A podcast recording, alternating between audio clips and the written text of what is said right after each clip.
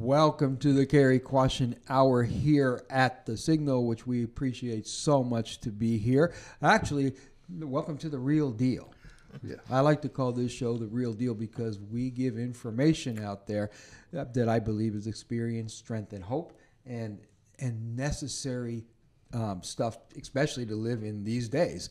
Um, Victor, Yes, Gary. you were our first guest on our first show, and it's been this is going to be probably episode five or six. Mm.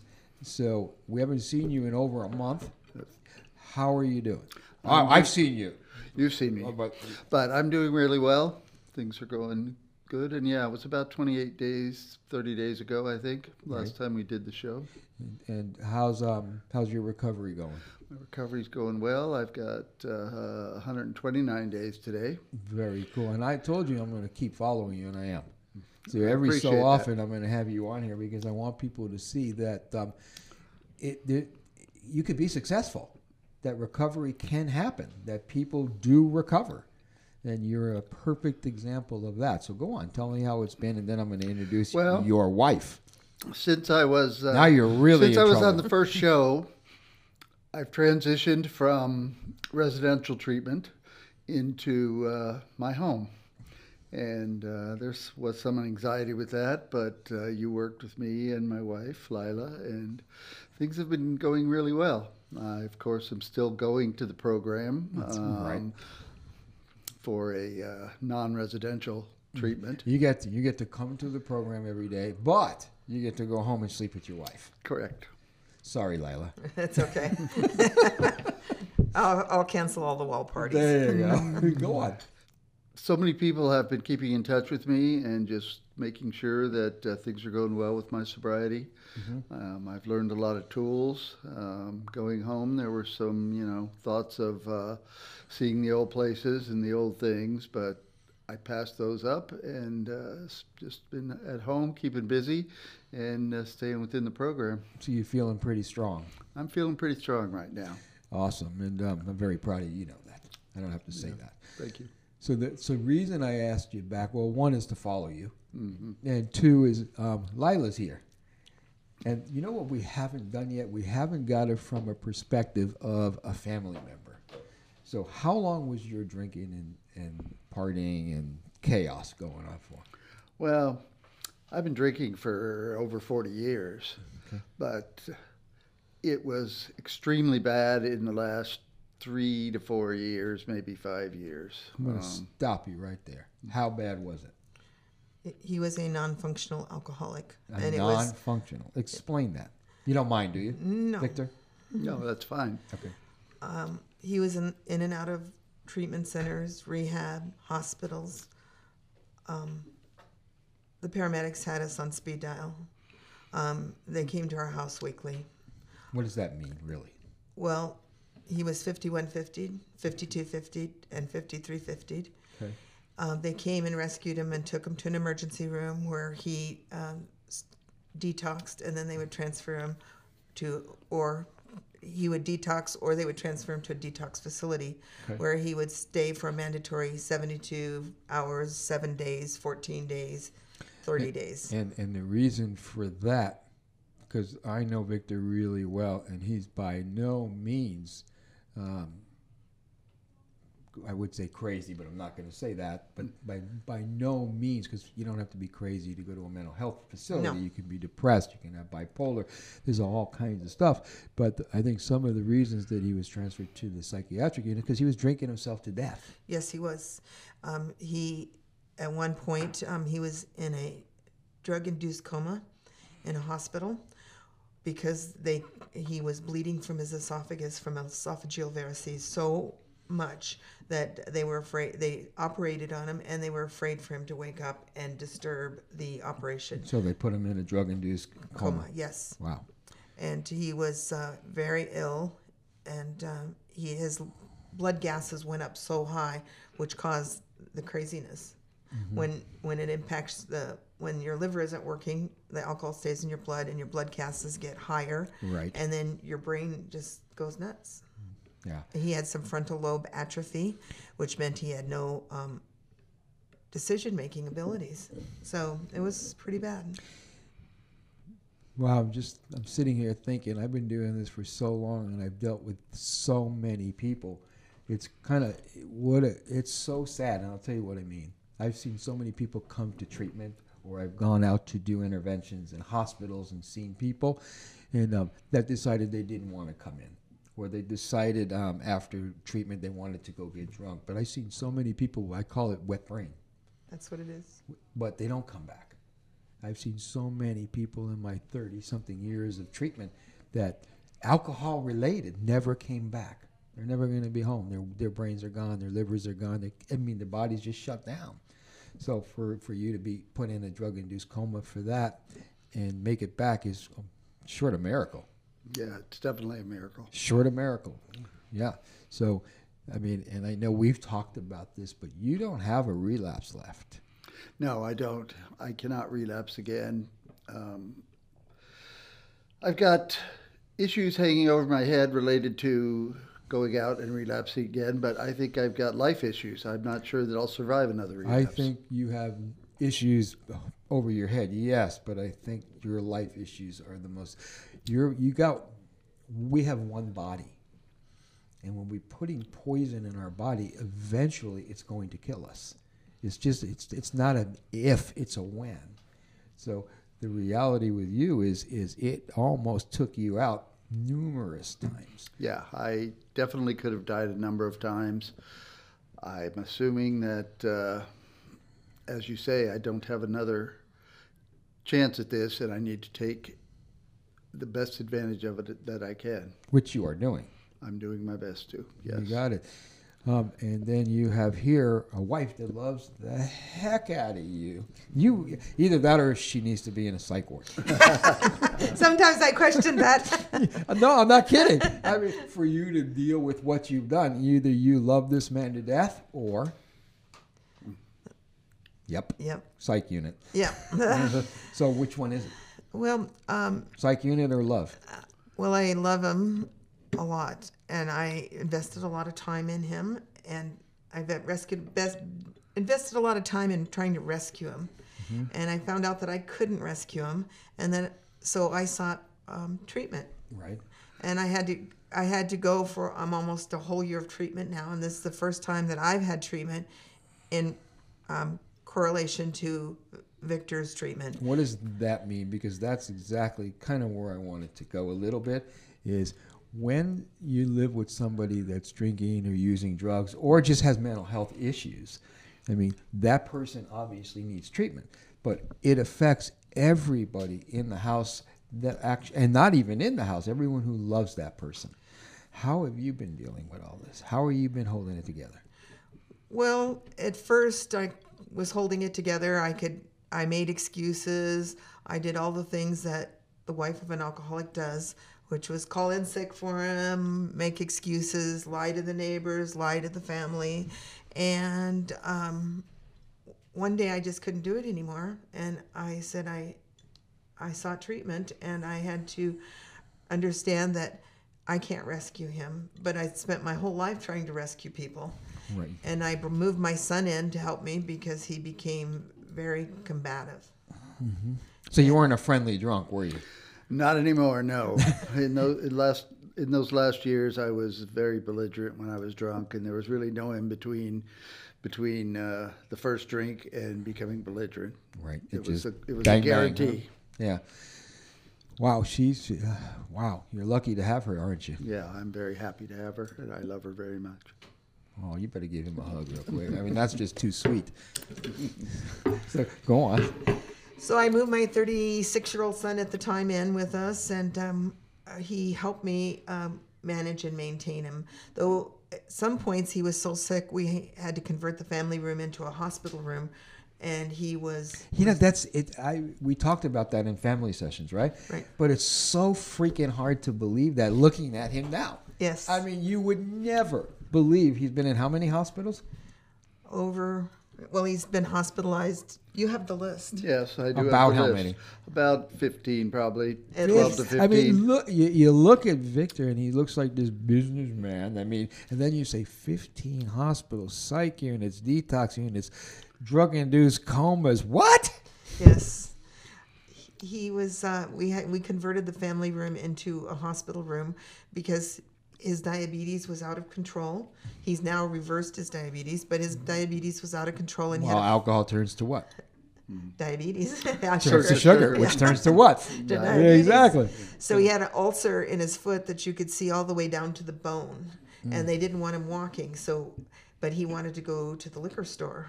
You're lucky, actually, he didn't lose um, body parts, limbs. Yes. So he, uh, he was at home with nursing care, home health care, um, four times a week, a bathing nurse because he couldn't get out of bed. And uh, that went on for at least eight weeks. You would never know. No. The faces of addiction has completely changed dramatically in the bunch in the last few years. I mean, you can't tell. He was so sick, he was incontinent. He had to wear diapers. And um, he was just a wreck. He didn't want to eat, he only wanted to drink. That was his mindset. How did you How did you cope? We put water in vodka bottles and gave it to him with ice because he thought he was drinking After he was drunk, he wouldn't know. No, right. So I did it all. I poured out liquor. I watered liquor down. I hid liquor. We went on liquor searches. How did you not end up in a psych hospital? Uh, well, it's close. No, I'm- I'm not. I'm not even hardly well, I was kidding. severely depressed. I. That's what I mean. yes, I was severely depressed. My doctor started me on um, uh, antidepressant medication. It worked for a while, but what really helped was I started getting therapy twice a week. I joined some support groups, and I went every day. And uh, they changed my psych meds, um, especially this last time. I mean, this last time was if it doesn't work this time, I'm giving up. So um, I, if it didn't work this time, there's going to be a funeral. Yeah, right, exactly. So I worked on it a lot for myself, and I learned that I had to fix myself before I could fix. I can't fix Victor ever. I have to fix myself, and I have to live for myself and not for the alcoholic. So that's what I learned in therapy, and to, to take care of myself and to you know, if you don't take, you don't, if you don't take care of yourself, you're no good for anyone else. exactly. So The um, stronger you become, the more you can do. and I've not been diagnosed, but I'm pretty sure that I'm bipolar. I mean, I have a family history of bipolar, and we all know it's inherited. So, so Mm-hmm. Could be. yeah, could Yeah. be. Uh, so I have a long history of bipolar in my family, and so I do have my manic stages where uh, Amazon, I'm Amazon's best friend and the UPS man that delivers. so those are my manic stages, and my depressive stages. We've talked about that. my depression stages, and that's what happened. Vic would drink, and I would shop. Um, so Well, you needed something to make you feel better. You were looking for a fix. Yeah, but I was running out of room, so I got th- I got some help, and I don't do that anymore. I still love to shop, but I I have controls over shopping now, Very- very and good. I think that um, it was it's just as hard for the family members, if not worse, because you think, oh my God, I'm not the drunk. I'm not drinking, but why am I paying for it? I'm paying for it every single day. Or, or why can't he stop for me? right. But Don't they- he? Don't he love me? yes. Why is he choosing alcohol? You can't have friends. All my friends went away. You Mm-hmm. can't go to parties for fear he might drink. You can't go to restaurants for fear they serve alcohol. Um, you become isolated. And then the screaming and yelling, you think, oh my God, what did the neighbors hear? Ah, And we lived in a cul-de-sac. so our, my neighbors, our neighbors all knew that he was an alcoholic, though he thought no one knew he was an alcoholic. But everybody knew he was an alcoholic. yeah, well, it doesn't sound like you can hide it with, with the paramedics there weekly and yes, the yelling and the screaming and police. the police. And, right. It's just, I, I mean, that's it's. We had we had a pet team enter the backyard because they didn't want to come around the front yard. Pet team is a psychiatric evaluation, right? Team. But they were accompanied by six SWAT officers, armed with assault rifles, and they trudged through my backyard into our back French door bedroom where the French doors were, and they told me to wait in the garage. I spent a lot of time in the garage. The police Victor, always what are you publicly, public enemy number one? the police would say, wait in the garage. I spent a lot of my time in the garage. and I said, why do you want me to wait in the garage? And they says, well, sometimes it's psychologically devastating to see your loved one taken away in handcuffs. So we'd like you to wait in the garage, and when it's over, we'll come get you. Sadly, you were probably used to that. Yes. I, well, actually, Or I've never gurney. seen him taken away in handcuffs. I've always waited in the garage. Uh, did you? They've always had me wait in another room, and so um, they said Always. It sounds like it was a normal thing for you. "Oh, I would say the police have been to our house a total of at least 20, 20 to twenty-five times." Gotcha. So It's, different now. How are you coping with different? And I'm, you know why I'm asking you that? Bet you can guess. Uh, well, I have a lot of extra time. Because your norm in the, 90 days ago or whatever, your norm was worrying about Victor, taking care of Victor, worrying about neighbors, hiding, isolating. It's changed dramatically. What's your norm now? Oh, my norm is I get up every morning and meditate and do my um, my work, my therapy work. I have several books that I go through, and I do a lot of diary writing. Um, the meditation every morning is, and you know what? I take one day at a time. Used to, I worry. I was worried about what happened yesterday, worried about what was going to happen tomorrow, the next week, and the next year. And now all I do is worry about what's going to happen today and how we're going to live today to the fullest. Perfect, because yesterday's gone and tomorrow's not here. Yes, that's exactly right. And Yesterday's history, tomorrow's the future. Today's reality. yes, there there is a saying that you put one foot in tomorrow, and Mm-hmm. one foot if you leave one foot in tomorrow and one foot in today, you know what happens. T- one foot in yesterday, what happens to today? a, little, a little bit lost, aren't we? Yes, so it's it was very. So that's I do that in the morning. Um, we try to cook dinner together. Um, Vic is working his program during the daytime. Vic, Vic, Vic's killing it right Yes, he is. now. I don't know. I don't know what other programs he's been in, but we talked about it. But I, I know that he killed it Yes, over he's at Action. He killed it. yes he did. He worked every day. He worked on his steps. He got his sponsor. He did worked on his therapeutic stuff. There's nothing I can have asked him to do more. And this hasn't been his first time. That was his fifth time, and Not with us. no, no, with other groups, this is the first time it's worked, and I I attribute that he's always worked hard in his program, but something never the light bulb never turned on when he got out for some reason. Right. And you know, retirement's really hard too. I have to say, when you retire, if you don't have a something to do, you better start looking now. You, I, I believe that so many alcoholics and so many addicts give up, and they give up for a lot of reasons. The major reason is stress, not knowing how to cope with feelings and deal with being happy, sad, mad, you know, that kind of stuff. But one of the largest reasons, especially for retirement and, and people that are a little bit older, is not having a purpose. I think Victor has a purpose now. I definitely do. I have uh, lots of things I'd like to accomplish. I have enough time left in my life to stay sober long enough to get all the things, not all the things, but as many things as possible that I'd like to do. What what is accomplished. it? Tell, tell us what you want. What you're what you're doing now. Well, what I'm doing now is I'm getting ready to take a couple classes at college, even though I already have degrees. Right. I've got some other interests now. Um, get back into flying and do a lot of things around the house that we wanted to do together. And somewhere down the future, probably do some traveling again. And uh, Awesome. What classes are you taking? I already know the answer, but I want to hear it. well, it's classes toward a uh, addiction disorder. He wants to grow up and be like me. Yeah, yeah. It's it's uh, you know I think it'll help me better understand my whole situation as well as allow me to better help other people because that's really the main thing I need to do if I want to stay sober. Exactly. And you have so much to give. I mean, you really do. You have a story that's out there, at, uh, but uh, but I'll tell you what, it also makes you stronger. I'm hoping so. I think I am much stronger. You've been through a lot, and, and you got a lot to give, and, and you're a good-hearted person. Um, proof is in the pudding. um, after all this, I mean, either that or you're a saint. I don't know. His my Is she a saint? Yes, she must be. his sister called me and she said, "I can't understand it. He's tried. He's almost died so many times. He must have some purpose. Somebody has a purpose for him that that he's still alive. It's been a miracle, uh, really a miracle that he's alive." And she says, "So I'm hoping he's going to go out and help other alcoholics and addicts."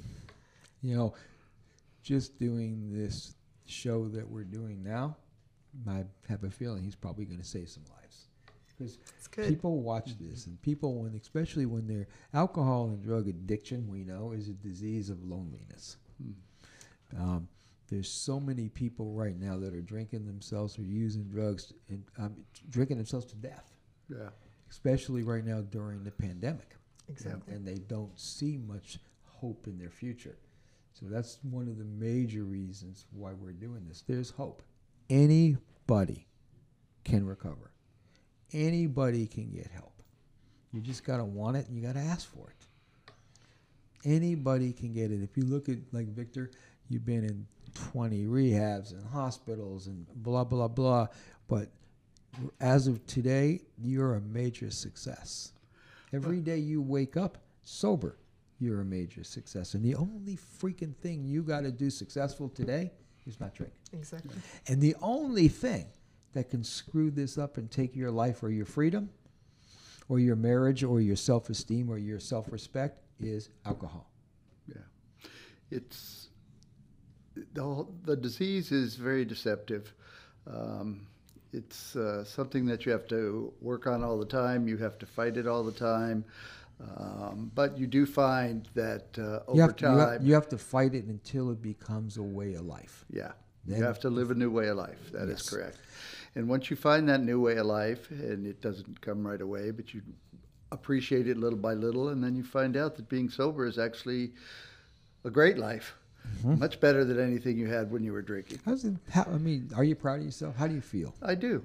I am proud of myself, and I feel good. Yeah, I always tell people when I'm working with people, the hardest part of getting sober or clean, the hardest part is the struggle. And the struggle meaning what we say to ourselves, should I or should I not? If I was drinking vodka, I can drink beer. If I was smoking cocaine, I can smoke weed.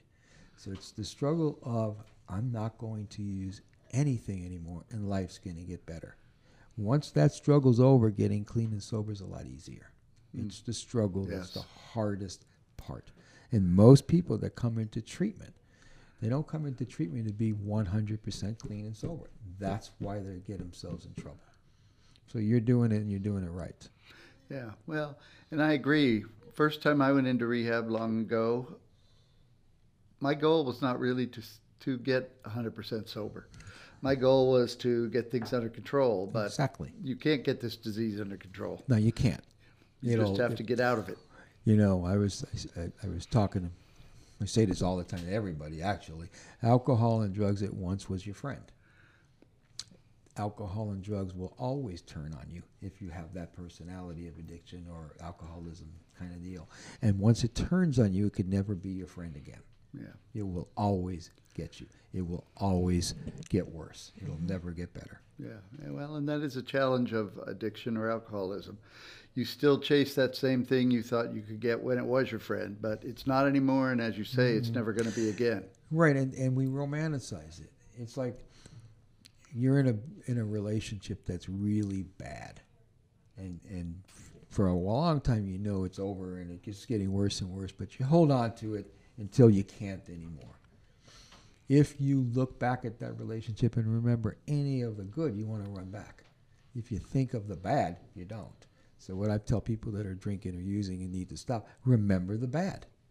Don't think the good think the bad, remember what it's done to you. And um, I, I've been clean and sober. This Christmas Eve will be 40 years, and I'll tell you what. I remember my first year of being sober. I was looking back and saying to myself, there is nothing ever going to have that kind of control or power over me again. If nothing else happened, if I got nothing else for being sober, that was that was worth every second of it. Yeah. Well, and people don't necessarily realize that that you have to make a commitment. You have to understand the disease that you have, and you have to surrender to the fact that you have to do the program and do whatever you're doing to stay sober for the rest of your life. And once you make that step and don't think it's you know you're going to go back to the old times, Right. then you can start moving forward. Right. Any and, um, and I got news for you. I don't care who it is that's listening or watching this thing. Anybody out there can get sober. Anyone out there can stay clean and sober forever, one day at a time. one day at a time. Hey, your wife's been through a lot with you. What do you want to say to her? Yeah. Well, I'm, I'm you know, one of my, look- big- look one of at- my big, look- look one- at her. One of my big fears was losing my wife. Tell her, not me. And I'm very happy that uh, she fought through You, this with you, me. you. I'm very happy that you fought through this with me, Yes. and that we're still together now, and we can enjoy the rest of our lives together Yes, without alcohol. without alcohol. It's something we don't need. Definitely not my friend, and obviously, it affected you as bad or worse than it affected me. It's a terrible disease. Alcohol's cunning and baffling. What do you want to say to him? I love you, honey. I'm very proud of you, and I'm so glad that we are here today, that we made it today, and that we're going to take one day at a time and walk through the rest of our lives together. Yeah, I agree. And- Hugs? then you know I love you both. Yeah. We love you, um, Carrie. And I'm going to tell you that I'm going to, I want to bring you on probably once a month. Okay. I want to follow you, and um, I want I, I want our our viewers and watchers and listeners to see that um, hey, success is there, Yes. Yeah. and um, I'm proud of you. and I love you both. All Thank right. you, Carrie. Thanks, Carrie. All right. All right.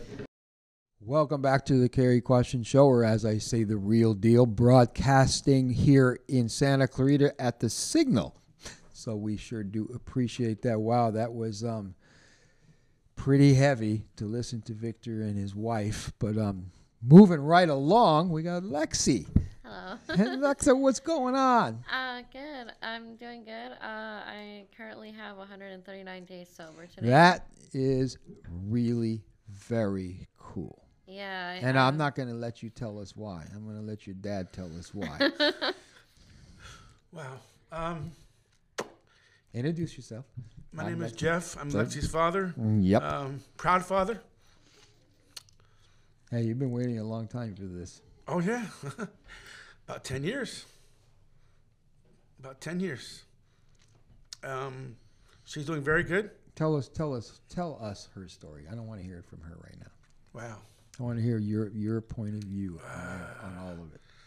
Ever since about 15 years old, when she was living with her mom, hanging out with the wrong people. Uh, started off with smoking cigarettes, then they went to weed, uh, then emotional problems, and a lot of it has, or some of it has to deal with her mom's situation that she was in for over 20 years, abusive ex-husband, drugs, alcohol, uh, physical abuse, mental abuse, everything, which I believe made her depressed. And again, she's been out of I'm shaking my head because it sickens me when I hear when people, when anyone, when we talk about alcohol and drugs and how it affects kids and how it affects parents and how it affects people in general, it sickens me. It's like I I have a saying. I won't. I'm not going to say it because it's pretty brutal. But the hell with alcohol and drugs and everything it does to anyone that touches it absolutely. and everyone that loves that person. Okay, go ahead. Sorry. you know, it's it's been a struggle for her and for me. Uh, it's tough. Um, I've never been addicted to or had any kind of alcohol, drugs, cigarettes in my entire life. I've always been addicted to something else uh, the gym, uh, women, uh, w- whatever it is. I, I believe we're all, all addicted to something. It's just how you cope with it. Um, so it's, but, you know, for her, you know, I have two daughters and it's tough. It's, you try and help them, but then by trying to help them, you actually hurt them.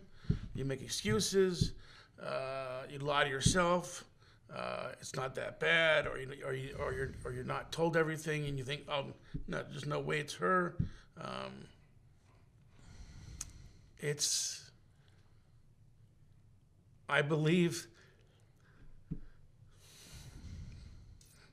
140 days ago, that she would have been dead if I didn't get a hold of you on Facebook and say, help, she's going to be dead. And for some reason, she listens to you. and she called you right away, or she texted you, or you texted her. I remember you, you, you sent me a a message on Facebook, and I was on Facebook. I don't always look at Messenger, but I saw that, and I went, "Oh my, something. This is bad." And I remember I called you. Let's talk about that day.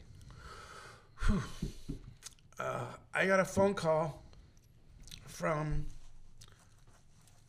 one of her sisters on her mom's side saying Lexi just left the house. We gave her an hour to decide what she wanted to do go back to you, go to treatment, or leave. Now, I don't know why they waited an hour to call me because if they if they gave her an hour to decide, by then I would have been at the house, and she never would have left. You sure do love your kid, don't you? Pretty damn much. I love both my daughters more than anything. You sure do. Yeah. So they called me, and of course, she didn't have her phone, um, or she had a phone, but she didn't have service. Um, don't know why, uh, but we, I was texting her because when she, the only reason that, that I found her was she was on, on Messenger, and I messaged her, and I knew she wasn't right. I could just tell. Um, no one on this planet knows her like I do. You're her dad. I've been through everything. So I messaged her and saying, you know, call Kerry, get a hold of Kerry. He's trying to find you. If I have to, you know me, I'll find you. Even though you're an hour away, I'll. I don't. I don't mean. I'll. I'll, I'll like I have many other times. Um, so, thank goodness, you you messaged her, called her. We we made arrangements to get her into a place to get help, and like she said, today's 139 days. It's a whole new her. Day by day. What's your biggest fear? Her dying. Or me dying. I don't want I don't want to die before she does. Well, I hope you. I hope to say it, but uh, I hope you don't. You don't die first. you know, I don't want I, I don't want her to die first. I know what, you, but you want to protect her. Ab- That's I- that's I my main it. job in life. That's a father's, husband's, whatever's job in life. Mm-hmm. We are the protector. I've always grown up that way. I've that's how I believe. I'm very strong-willed. You almost lost her a few times, didn't you? Yep. Uh, many times, uh, the pet team the police. Uh-huh. came to our home. Uh, I just learned of this in one of the meetings, I think it was three weeks ago, where she said she tried to kill herself. Yeah. I never knew of that. To me, that means I failed as a dad. That my daughter would go that far to saying, I want to die. I lost my brother. At, when I was 15, he was 18 because of uh, drugs. So I can't lose no one else. Got news for you. Sorry about all that, but I got news for you. You didn't fail at anything. Your daughter's sitting here with a hundred and something days sober. Today she's a success. Absolutely. And and and I got other news for you. I'm gonna send you a memo later. You can't save her. All She's you, got to save herself. all you can do is what you've done. Do anything you can to help her and love her. She has to make that decision. A hundred and something days ago, she made that decision, 140. and she's killing it. Thank you. and you should be really freaking proud of her. I'm. And and if you want to feel guilty, here I'm going to give you something to feel guilty. You ready for this? Sure. Feel guilty for loving her. That's it. Oh, You did the best you can. every And every second of the day and you did the best you can. You did nothing wrong. All you did was love her and try to help her. I've done nothing wrong. Well, none of, none of us are perfect. No, okay? oh, no, oh, None no. of, none of us are perfect. But everything you did, you did out of love. Oh yeah. Oh, and a lot of times she didn't agree. But you know what? You're not her friend, you're her dad. Exactly. I'll do it every time again. Mm-hmm. And we've had this discussions. Your kid's right there. What do you want to say to her? Look at her, not me. I'm very proud of you. I love you more than anything. And just keep doing it. Every day. Just do it.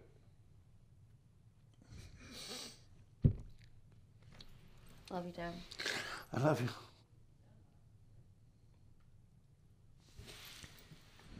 What do you want to say to him?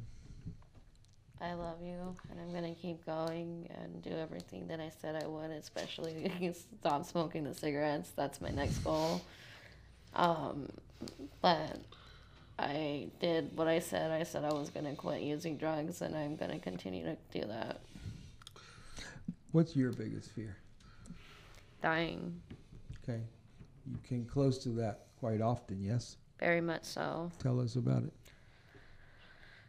Just um, you don't know who you're with when you get the drugs that you want. You don't know their background. You don't know their history. You don't know what they've done. All you care about is getting your next fix and getting high. What were you what were you using? Meth, cocaine. I used crack once and I got an allergic reaction to that, so I found out I can't do that. Oh, I like that. I, I love allergic reactions to crack cocaine. my tongue. I hope everybody gets it. my tongue was all swollen up. I had to go to the doctor with my dad, and they, he didn't know why it was swollen up. So you know. Sorry, dude. we learn a lot here. and then they put the thing up my nose and they go like, huh. And then my dad's like, it better not be what I think it is. And I was like, oh, it's not, but it really is. um, Well, I hope everyone out there listening or watching, if you use crack cocaine, you have a re- allergic reaction. it's not fun. It's for days. Have fun. No, go, go on. But um, you know, um, I use m- m- uh, Molly and acid together at the same time, which made me love myself. That was the first drug I had, Which which made me love myself. Explain that. before when I tried that drug, I felt depressed. I felt sad. I felt hurt. I wanted to die. I wanted to kill myself. Um, and Why? I felt like I wasn't a good person. Why?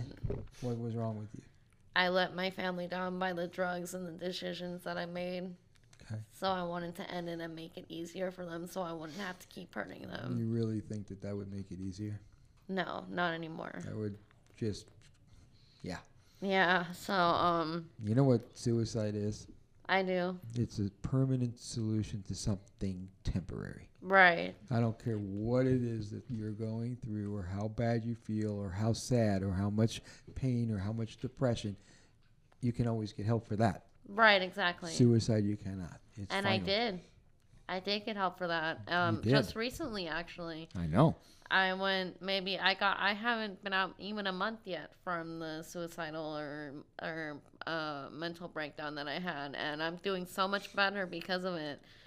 Honestly, uh, if it wasn't for that place, I'd still be in that state of mind and still wanting to use drugs to h- cover up the pain that I was feeling. You know that the drugs don't take the pain away.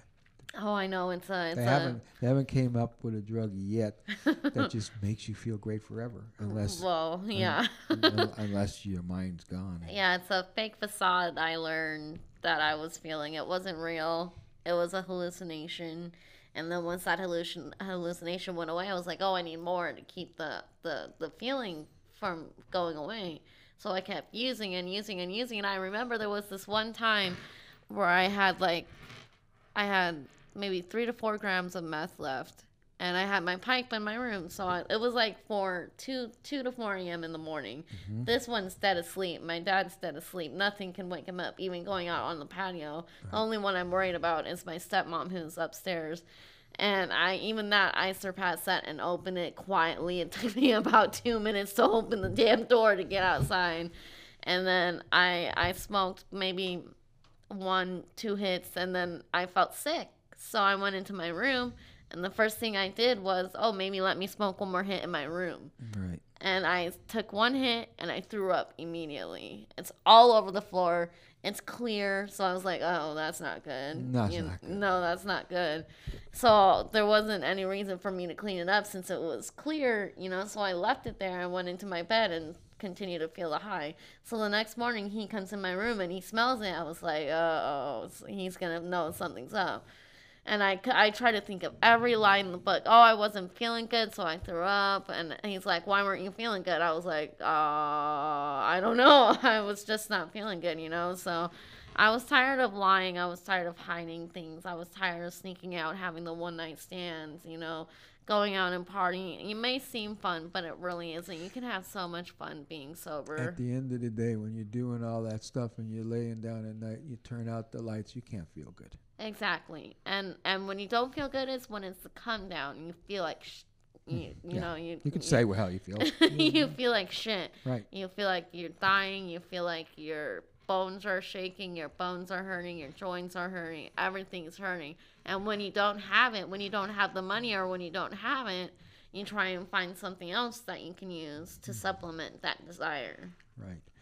And then you, the, there's a, then what happens is you wake up and you mm-hmm. realize all the stuff you've done and how bad you feel. And the only thing that you can think of that's going to make you feel better f- because of the guilt and shame is what?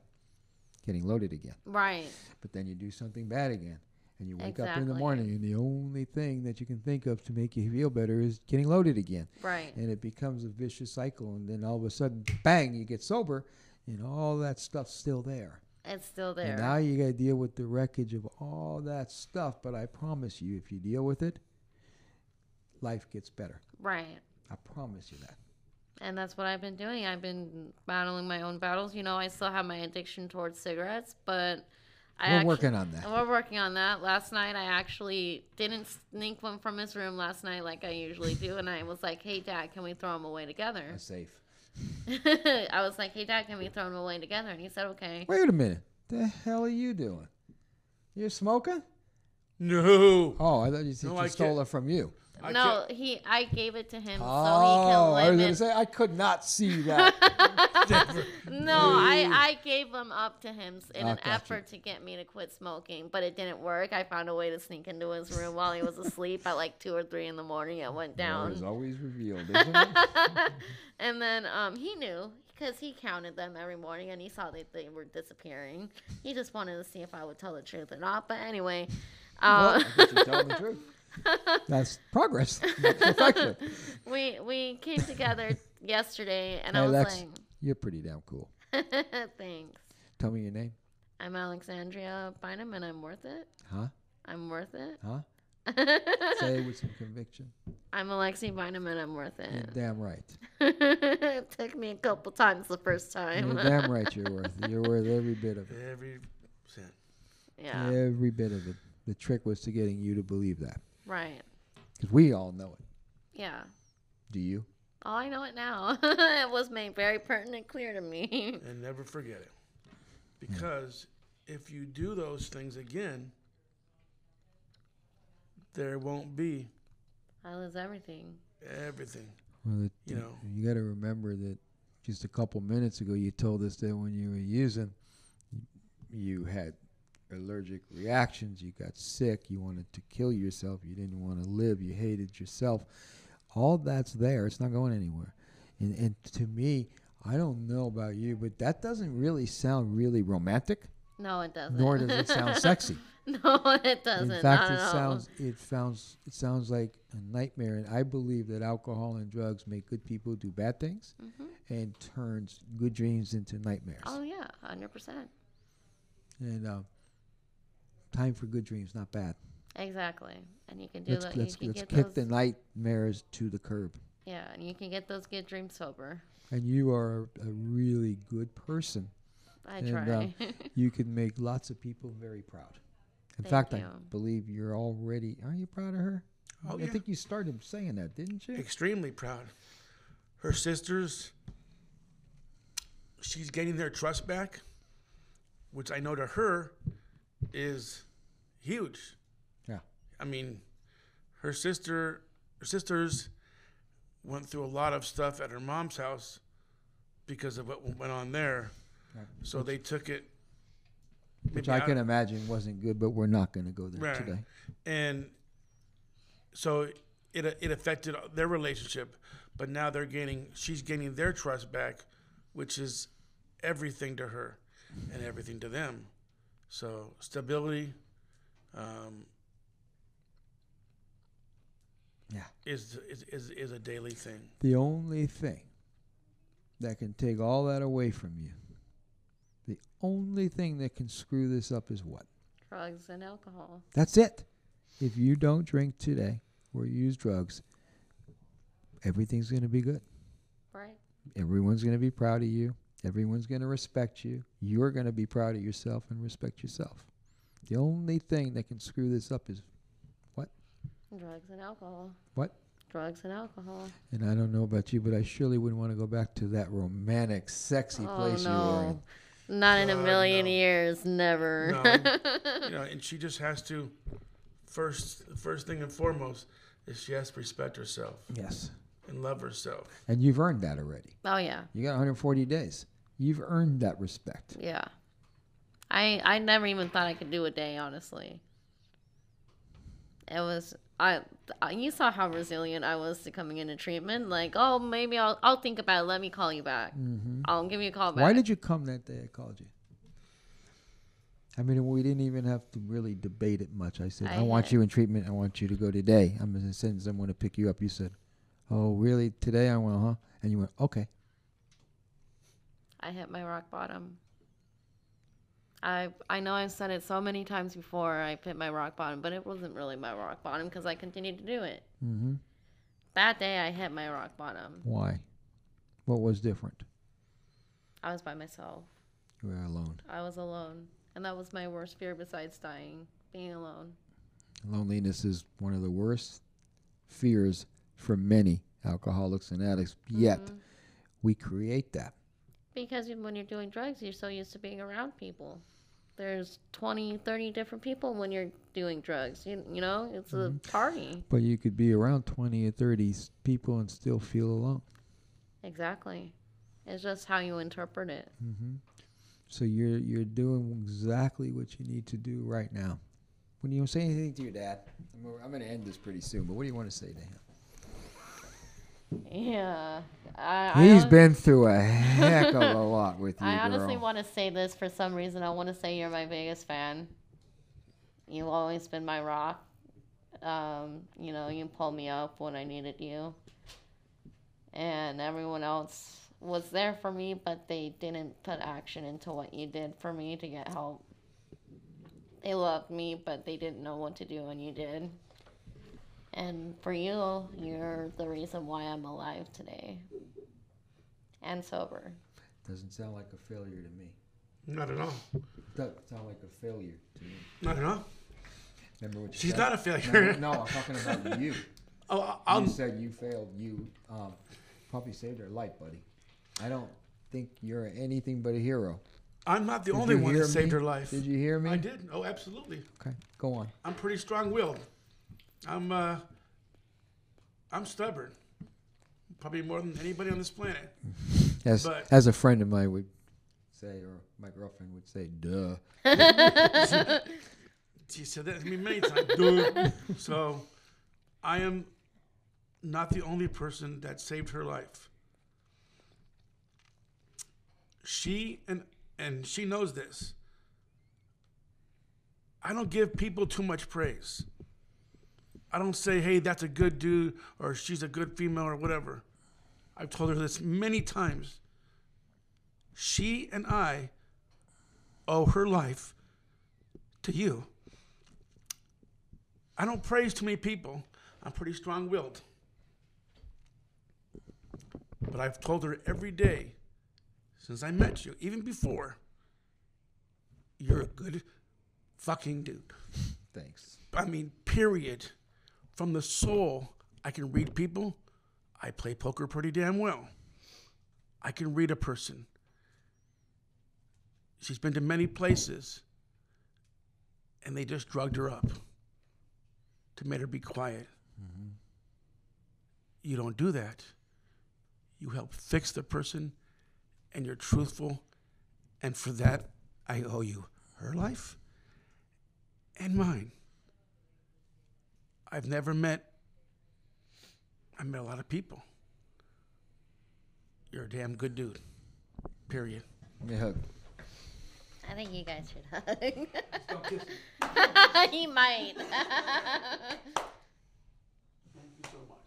You're welcome, but I would, I got a news break for you. I didn't do much of anything except for be there for you. You did the work. You did the work. All I can do is be there. You're killing it. Put do me a favor, lean forward. Put your hand up. Pat yourself on the back and say good job. Good job. That's that's who deserves the credit. Pick your hand up, put yourself pat yourself on the back and say good job, dad. You're I'm all right. no, no, you're a hell of a dad. You're a hell of a dad. So before I close this show, give her a hug. This, there is no drug or no alcohol worth more than that. At the end of the day, love conquers all. oh yes, And that's what we all look for, anyways. very much so. I'm gonna thank you for being on the show, and I'm gonna bring you back in a month. I, I, every all the guests that I bring on, I want to bring back in like a month or so. I want people to follow them. I want people to see the good, the bad, and the ugly. And with you, I hope it's all good. It will all be good. And, and I have the utmost faith in you. Thank you. Come here, give me a hug. And don't fall. I'll try not to. All right. Thank you, Gary. Love you lots. Love you too. And thank you for listening to the real deal. It's been a pleasure.